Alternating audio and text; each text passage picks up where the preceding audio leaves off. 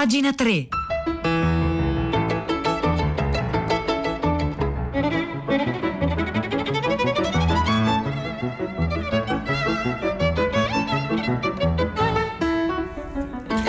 Buongiorno, un saluto da Nicola Lagioia, benvenuti a pagina 3, la cultura nei quotidiani, nelle riviste, nel web, 9 1 minuto 9 secondi di venerdì oggi 2 aprile. Noi cominciamo, ecco, cominciamo parlando di Marino Sinibaldi, non c'è nemmeno bisogno che io lo dica perché, ma lo dico perché ha diretto magnificamente questa radio per, per tanti anni, ne ha fatto quello che è oggi e oggi lascia la direzione di Radio 3 dopo anni veramente bellissimi. Buon lavoro al nuovo direttore Andrea Montanari. Andrea Montanari e Marino Sinibaldi oggi in apertura di Fahrenheit dialogheranno mm, tra di loro, quindi ci sarà questo passaggio eh, di, di, testimone radiofonico. Ora, il, mm, sono uscite un po' di interviste a Marino Sinibaldi in questi, in questi giorni che, che, sono interessanti da andare appunto a leggere, a rivedere perché si parla del passato, del presente e del futuro della radio. Per esempio su Avvenire eh, Alessandro, eh, Zaccuri, Alessandro Zaccuri, Marino Sinibaldi appunto dice, eh, ecco, quando mm, parte dal, dal 99, quando iniziamo a lavorare al progetto di Fahrenheit, ecco, la prospettiva della comunità era già prioritaria. La radio, almeno una radio come Radio 3, la parola chiave è comunità. Ci sembrava che messa in minoranza la radio, come era dallo strapotere della televisione, avesse, dovesse investire su ciò che più le era caratteristico, sul suo specifico, per usare un termine un po' tecnico. Ora lo specifico della radio è l'ascolto, ovviamente, l'ascolto che convoca e consolida una comunità. Beh, non è quello, dice appunto Alessandro Zaccuri su Avvenire Marino Sinibaldi, non è quello che oggi cercano di fare i social? In un certo senso sì, risponde Marino Sinibaldi, ma in modo diverso. Intendiamoci, tutte le trasmissioni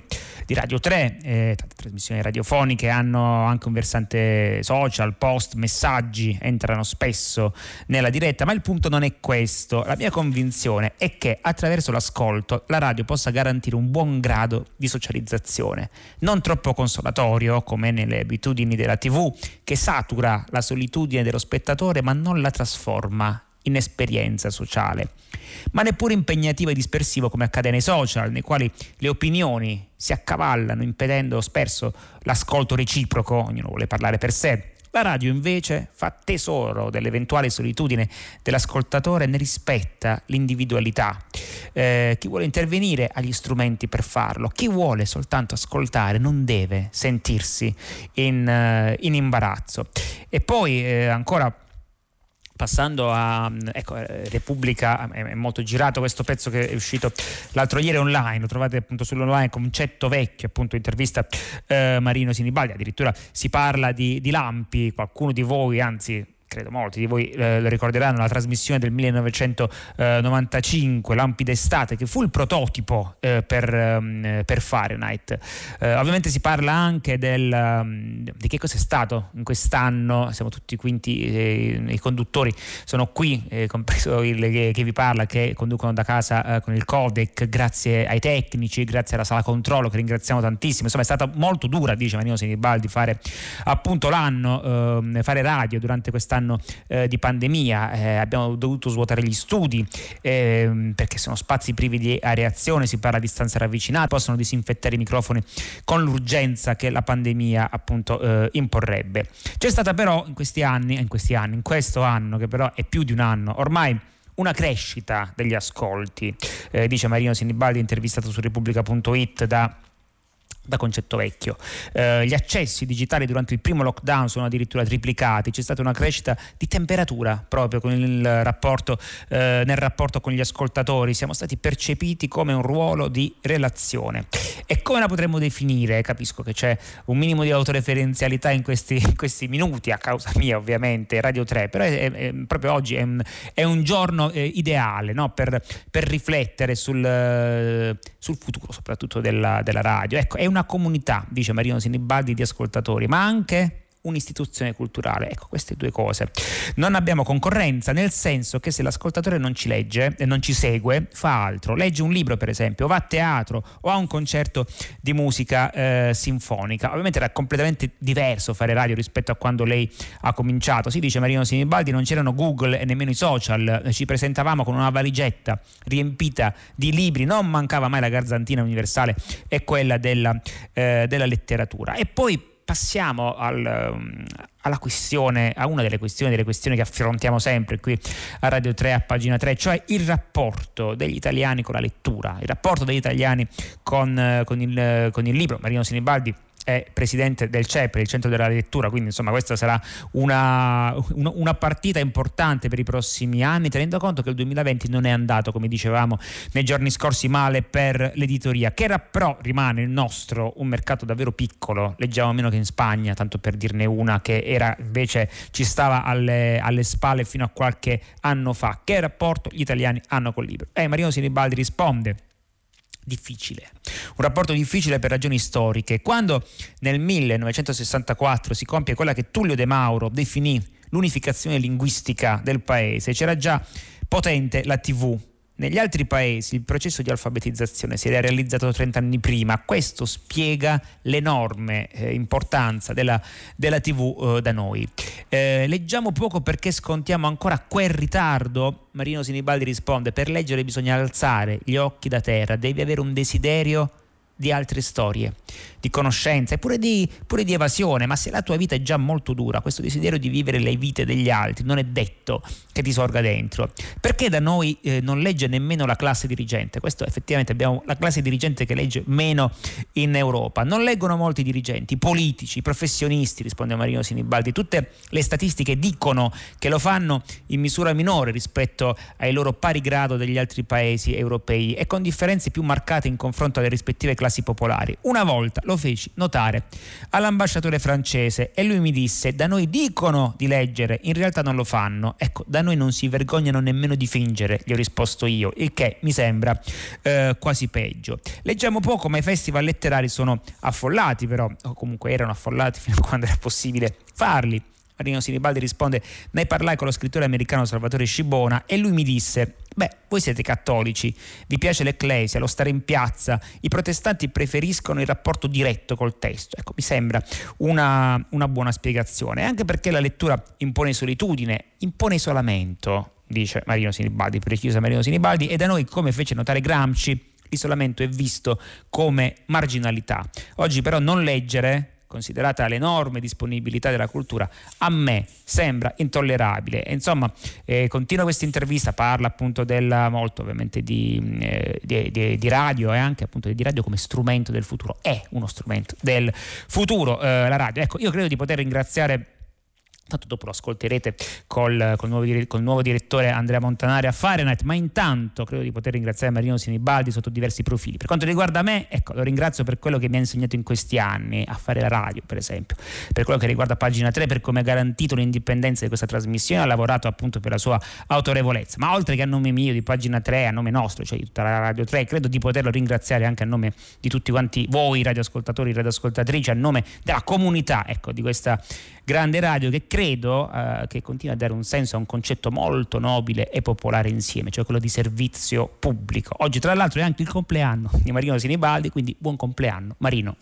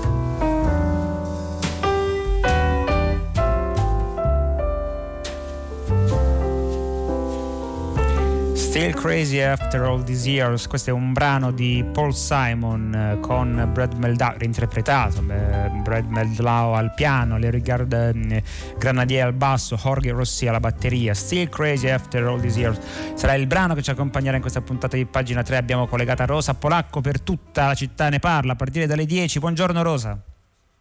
Ciao Nicola, buongiorno. Eccoci, allora alle 10 oggi eh, c'è un'altra, è una, una, una data che, che, ricorre perché è la giornata mondiale della consapevolezza dell'autismo eh, che ha provocato, come spesso accade, anche telefonate che prendono spunto da questo momento di riflessione e poi si allargano e quindi Antonella, Piero Sandro, tre voci che eh, hanno toccato il tema della disabilità e del suo rapporto con la pandemia. Vediamo come in questo anno si sono affrontate o non si sono affrontate alcune questioni, quanto è stato considerato nelle decisioni e nelle scelte il mondo della disabilità, quanta fatica in questo, um, queste famiglie si è riversata, anche col vostro aiuto e con i vostri messaggi come sempre dalle 10. Grazie Rosa Polacco, a più tardi tutta la città ne parla, potete già intervenire sin da ora. 335 56 34 296.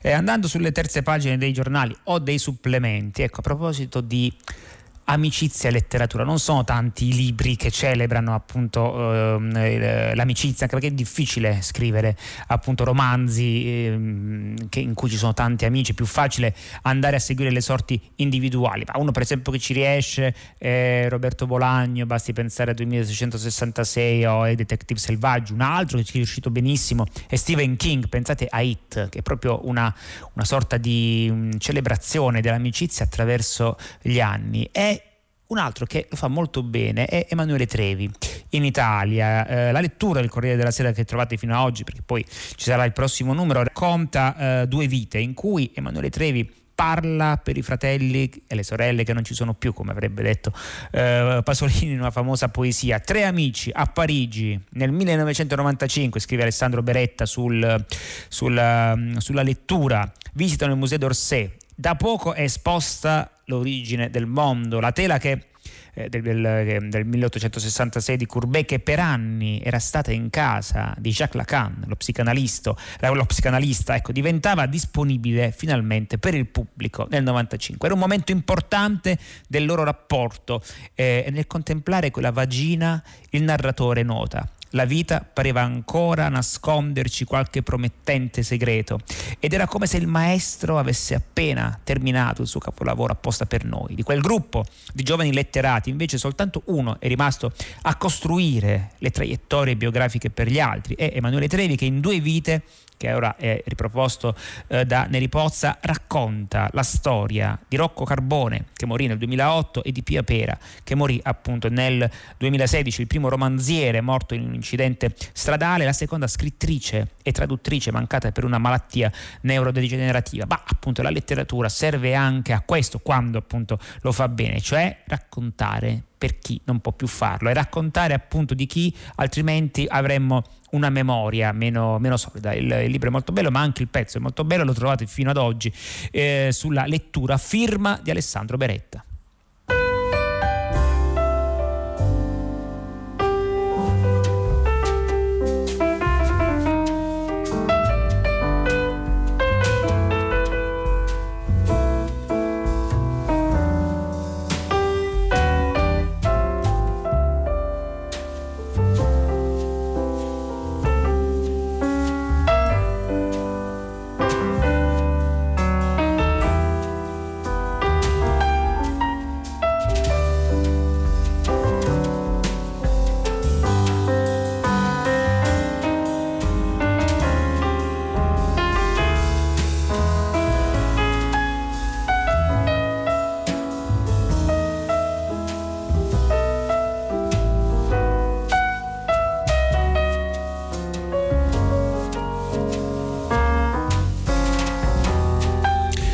9.15 minuti e 15 secondi qui a pagina 3 mentre arrivano i vostri messaggi tantissimi di, di ringraziamento a Marino Sinibadi li, li, gireremo tutti. E comunque lo potrete ascoltare ehm, a, a, Fahrenheit eh, con il nuovo direttore eh, Andrea Montanari. In dialogo fra di loro comunque grazie per i vostri messaggi sono veramente molto belli e pieni di, eh, di affetto. Linus, Linus in edicola questo mese è dedicato a, a dedicato c'è la copertina eh, dedicata a, a un inossidabile protagonista del cinema degli ultimi decenni, Martin Scorsese. C'è un pezzo molto bello di Giuseppe Sansonna, Il cinema e le radici di Martin Scorsese. Tutto comincia quando ah, comincia dall'infanzia questo pezzo è molto bello, proviamo a leggerlo tutto, è impossibile, ma insomma a segnalarvi i pezzi salienti, magari vi riviene voglia di vedere Main Streets. Tutto comincia nel cuore di Little Italy, in Elizabeth Street alla fine degli anni 40, sul 16 pollici di un RCA Victor, modello di televisore molto popolare nell'America di quegli anni, scorrono ogni venerdì sera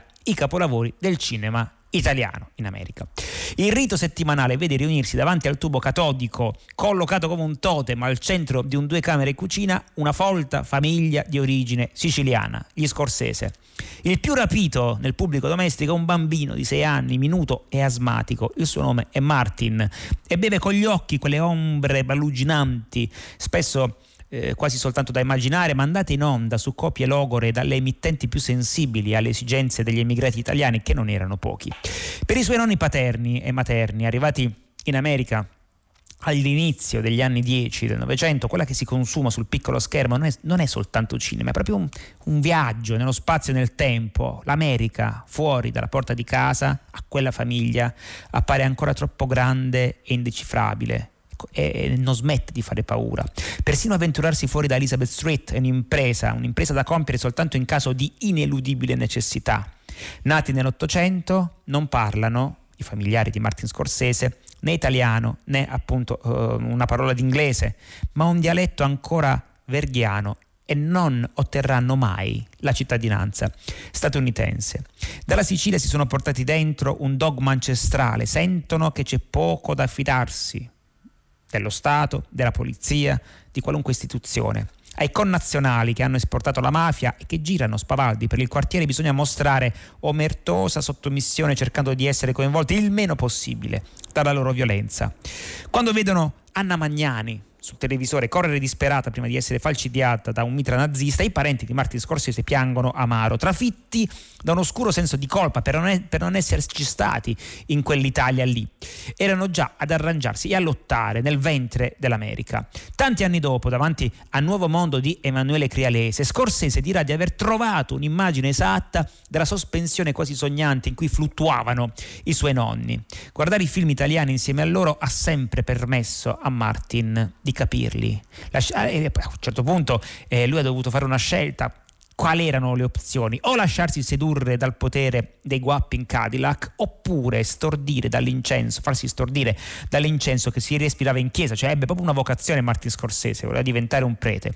Salute precaria, scarsa vocazione alla violenza fisica, flebile resistenza al peccato, ecco, avranno il loro peso nell'invenzione invece di una terza via molto più personale, segnata dalla magnifica ossessione del cinema. Il neorealismo, scoperto in televisione durante l'infanzia, diventa proprio uno strumento di osservazione per comprendere la realtà che lo circonda, cioè la realtà che lo circonda lì negli Stati Uniti, scopre che nei dettagli minimi può risuonare un macrocosmo. Il primo film di cui a memoria è Paesà del 46 di Roberto Rossellini, viaggio in sei episodi nell'Italia percorsa dall'esercito alleato durante la seconda guerra mondiale. Lo sguardo del regista si posa senza retorica su un'Italia ferita dalla guerra e dice appunto Scorsese, Rossellini realizza una fusione potente di storia e cinema, come una preghiera pubblica nata dal desiderio che il mondo possa vedere il popolo italiano e scoprirne l'umanità. A colpire lo scorsese bambino sono i sacrifici estremi insomma, di queste figure, eh, figure che la storia avrebbe altrimenti sepolto ehm, dall'anonimato. Però c'è anche vero che nella formazione di Scorsese non c'è solo il neorealismo, ma più tardi la nouvelle vague. Tant'è vero che se vi rivedete, se ci rivediamo Main Streets, è pazzesco come riesca in qualche modo a operare una sintesi no? tra la velocità, la rapidità eh, di quel nuovo cinema che stava appunto esplodendo a partire dagli anni 60 eh, in poi, poi, ma al tempo stesso una narrazione verticale proprio su tutta una serie eh, di, di, personaggi eh, davvero incredibili. Pensate soltanto, ecco, mi allungo un po' perché è bello questo pezzo. Eh, Scorsese farà saltellare il suo Jake LaMotta a rallenti, quindi siamo dalle parti di Toro Scatenato, sul ring, avvolto in un accappatoio arioso come un mantello cavalleresco, sulle note della tragedia della gelosia per eccellenza, cavalleria rusticana di Pietro Mascagni. Ma qui non ci sono austriaci o patrioti italiani, ecco, vedete come traspone no? nel nuovo mondo alcune, eh, alcuni motivi, alcuni codici del vecchio, ma ovviamente senza lasciarsene appesantire, non ci sono austriaci, non ci sono più patrioti italiani, belle aristocratiche, indecise fra l'amore per la patria e gli abbandoni sensuali. La Motta, Jake La Motta, non è un eroe del risorgimento, ma un toro scatenato ottusamente bovino, con un grado di consapevolezza minimo, animalesco. Sale sul ring per punirsi di una colpa che non riesce a mettere a fuoco, incassando fino allo sfinimento, affrontando gli incontri come se non meritasse di vivere una vita che gli appare troppo dura per trovarci un significato come accadeva ai miei nonni, dice Scorsese, mai integrati nello stile di vita americano. L'unico scopo era mantenere una loro idea di dignità. Come per mio padre, Jake LaMotta non era capace di attenersi neanche a quei valori semplici vive la tragedia dell'incomprensione e della profonda solitudine che ne, deri- che ne, deriva, con i suoi risvolti grotteschi, come il finale con l'ex pugile ormai, ormai, obeso nel camerino in uno squallido cabaret, sembra quasi il Tognazzi di io lo conoscevo bene e forse finalmente alla fine del film, ecco vedete l'elemento eh, poi di, di liberazione, di emancipazione, prova pietà per se stesso, smettendo di tormentarsi, non solo Main Streets ma anche appunto Toro Scatenato e poi è incredibile come Scorsese si sia mantenuto eh, come di brillante e giovane, pensate al, al, lupo di Wall Street, non sembra, cioè sembra, sembra il, un film di un, di un, trentenne o di un quarantenne. Comunque, Linus, approfondimento su Martin Scorsese, mi sono un po' dilungato su questo pezzo, ma è molto bello, a firma di Giuseppe Sansonna.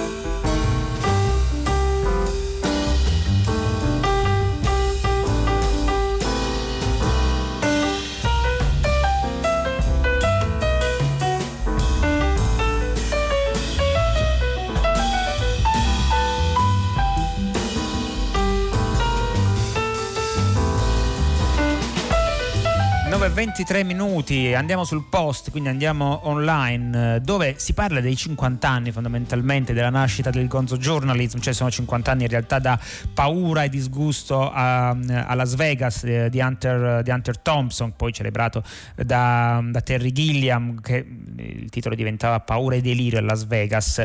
Eh, nel 71 Thompson aveva 33 anni, era già uno scrittore, un giornalista noto e interessante, scrive Arianna Cavallo sul post, nel 67 aveva pubblicato un suo primo primo libro sugli Hells Angels, poi ancora un altro um, reportage e poi appunto il uh, de, Paura e disgusto uh, a Las Vegas eh, dove praticamente scrive un pezzo completamente diverso da quello che gli era stato commissionato, tant'è vero che viene rifiutato appunto dal committente, sarà poi pubblicato da Rolling, da Rolling Stone. Ma che cos'è appunto questo, eh, questo gonzo journalism? Era considerato un sottogenere del new journalism, il modo di fare giornalismo nato nell'epoca e reso famoso da Tom Wolfe, Gaetelese, Truman Capote, John Didion, grandissima, che rifiutava l'idea dell'imparzialità del giornalista. Il suo punto di vista diventava il perno del racconto. Nel gonzo journalism e qui appunto si va proprio alle estreme conseguenze. La voce dell'autore preponderante e rinuncia completamente non soltanto all'oggettività dei fatti, ma anche alla loro accuratezza. Il reale viene ingigantito, deformato,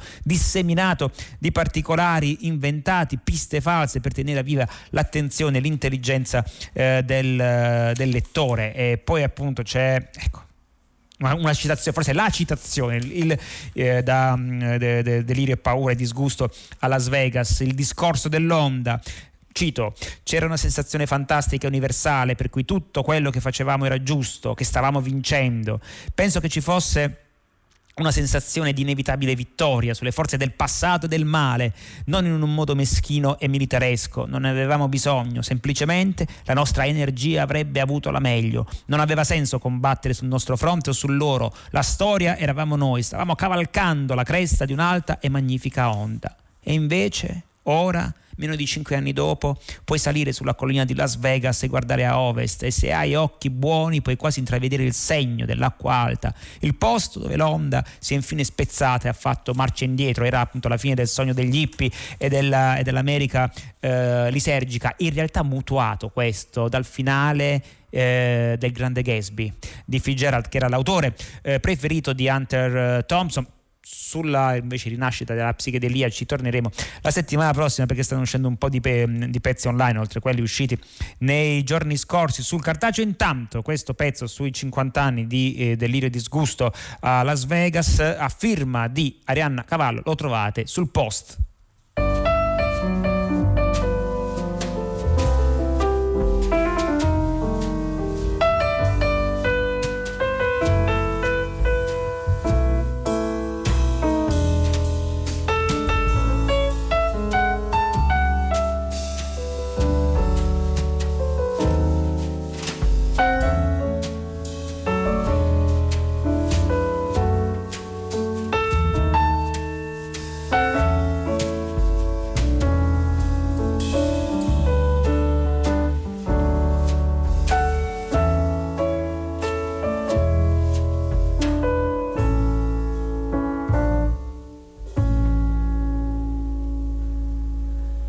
Still Crazy of After All These Years è il brano che ci ha accompagnato in questa puntata di pagina 3. Io riesco a Uh, segnalarvi un pezzo molto divertente di Simonetta Ciandivasci oggi sul, sul foglio, sul nuovo um, libro di Persandro Pallavicini. Un tempo appunto il, uh, il, limite invalicabile era il cretino, scrivevano appunto Fruttiero e Lucentini, il cretino è colui che non sa stare nei suoi limiti, è invincibile, però non è detto che eh, attualizzando sia ancora lui il, dire, il vero tormentore, tormentone della nostra quotidianità lo è invece il tormentatore del quotidiano. Così è scritto sulla quarta di copertina dell'arte del buon uccidere, un libro che ne raccoglie, cataloga e analizza tutti gli esemplari di tormentatori e per ciascuno propone la sua eliminazione, non l'eliminazione fisica, ma insomma il suo eh, non eh, il nostro almeno eh, riuscire a non, a non dargli a non dargli troppo, eh, troppo spazio, eh, ci sono tutte appunto i,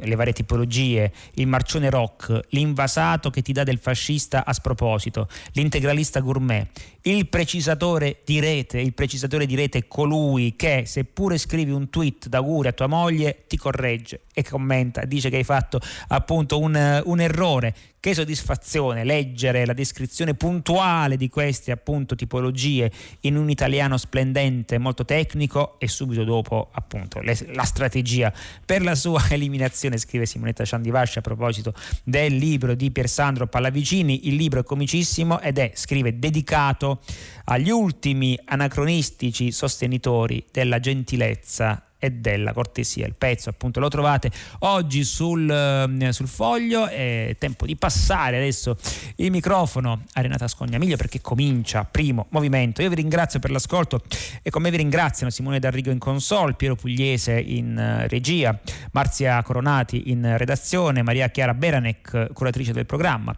Eh, l'appuntamento per pagina 3 è per, per lunedì eh, alle, alle ore 9, quindi buon fine settimana, buon prosecuzione adesso con le trasmissioni di Radio 3 e un saluto da Nicola La Gioia.